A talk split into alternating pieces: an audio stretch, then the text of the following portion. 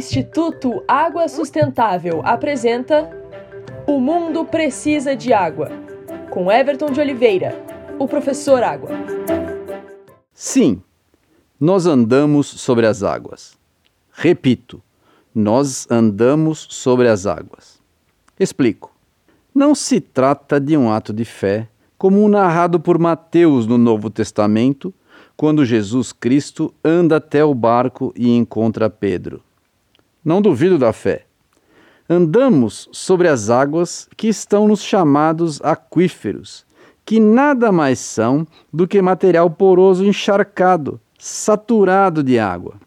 Há água subterrânea sob nossos pés em qualquer chão firme que pisemos, mais rasa ou mais profunda, de maior ou menor qualidade para se beber mais fácil ou mais difícil de ser retirada, em maior ou menor quantidade, mas está sempre sob nossos pés.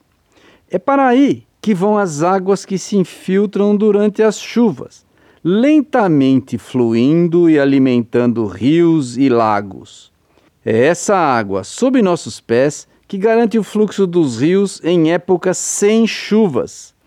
E é muita água mais de 98% de toda a água doce líquida no planeta é água subterrânea. Não somente nós andamos sobre as águas que estão sob nossos pés, como a colocamos constantemente em risco, colocando lixo ou material potencialmente contaminante sobre o solo, que pode ser levado por infiltração para os aquíferos pela água de chuva. Dessa forma, andar sobre as águas subterrâneas que estão sob nossos pés e cuidar para que elas não se poluam não deixa de ser um ato de fé, de fé na qualidade de vida das futuras gerações. Aqui é o professor Água do Instituto Água Sustentável, porque o mundo precisa de água.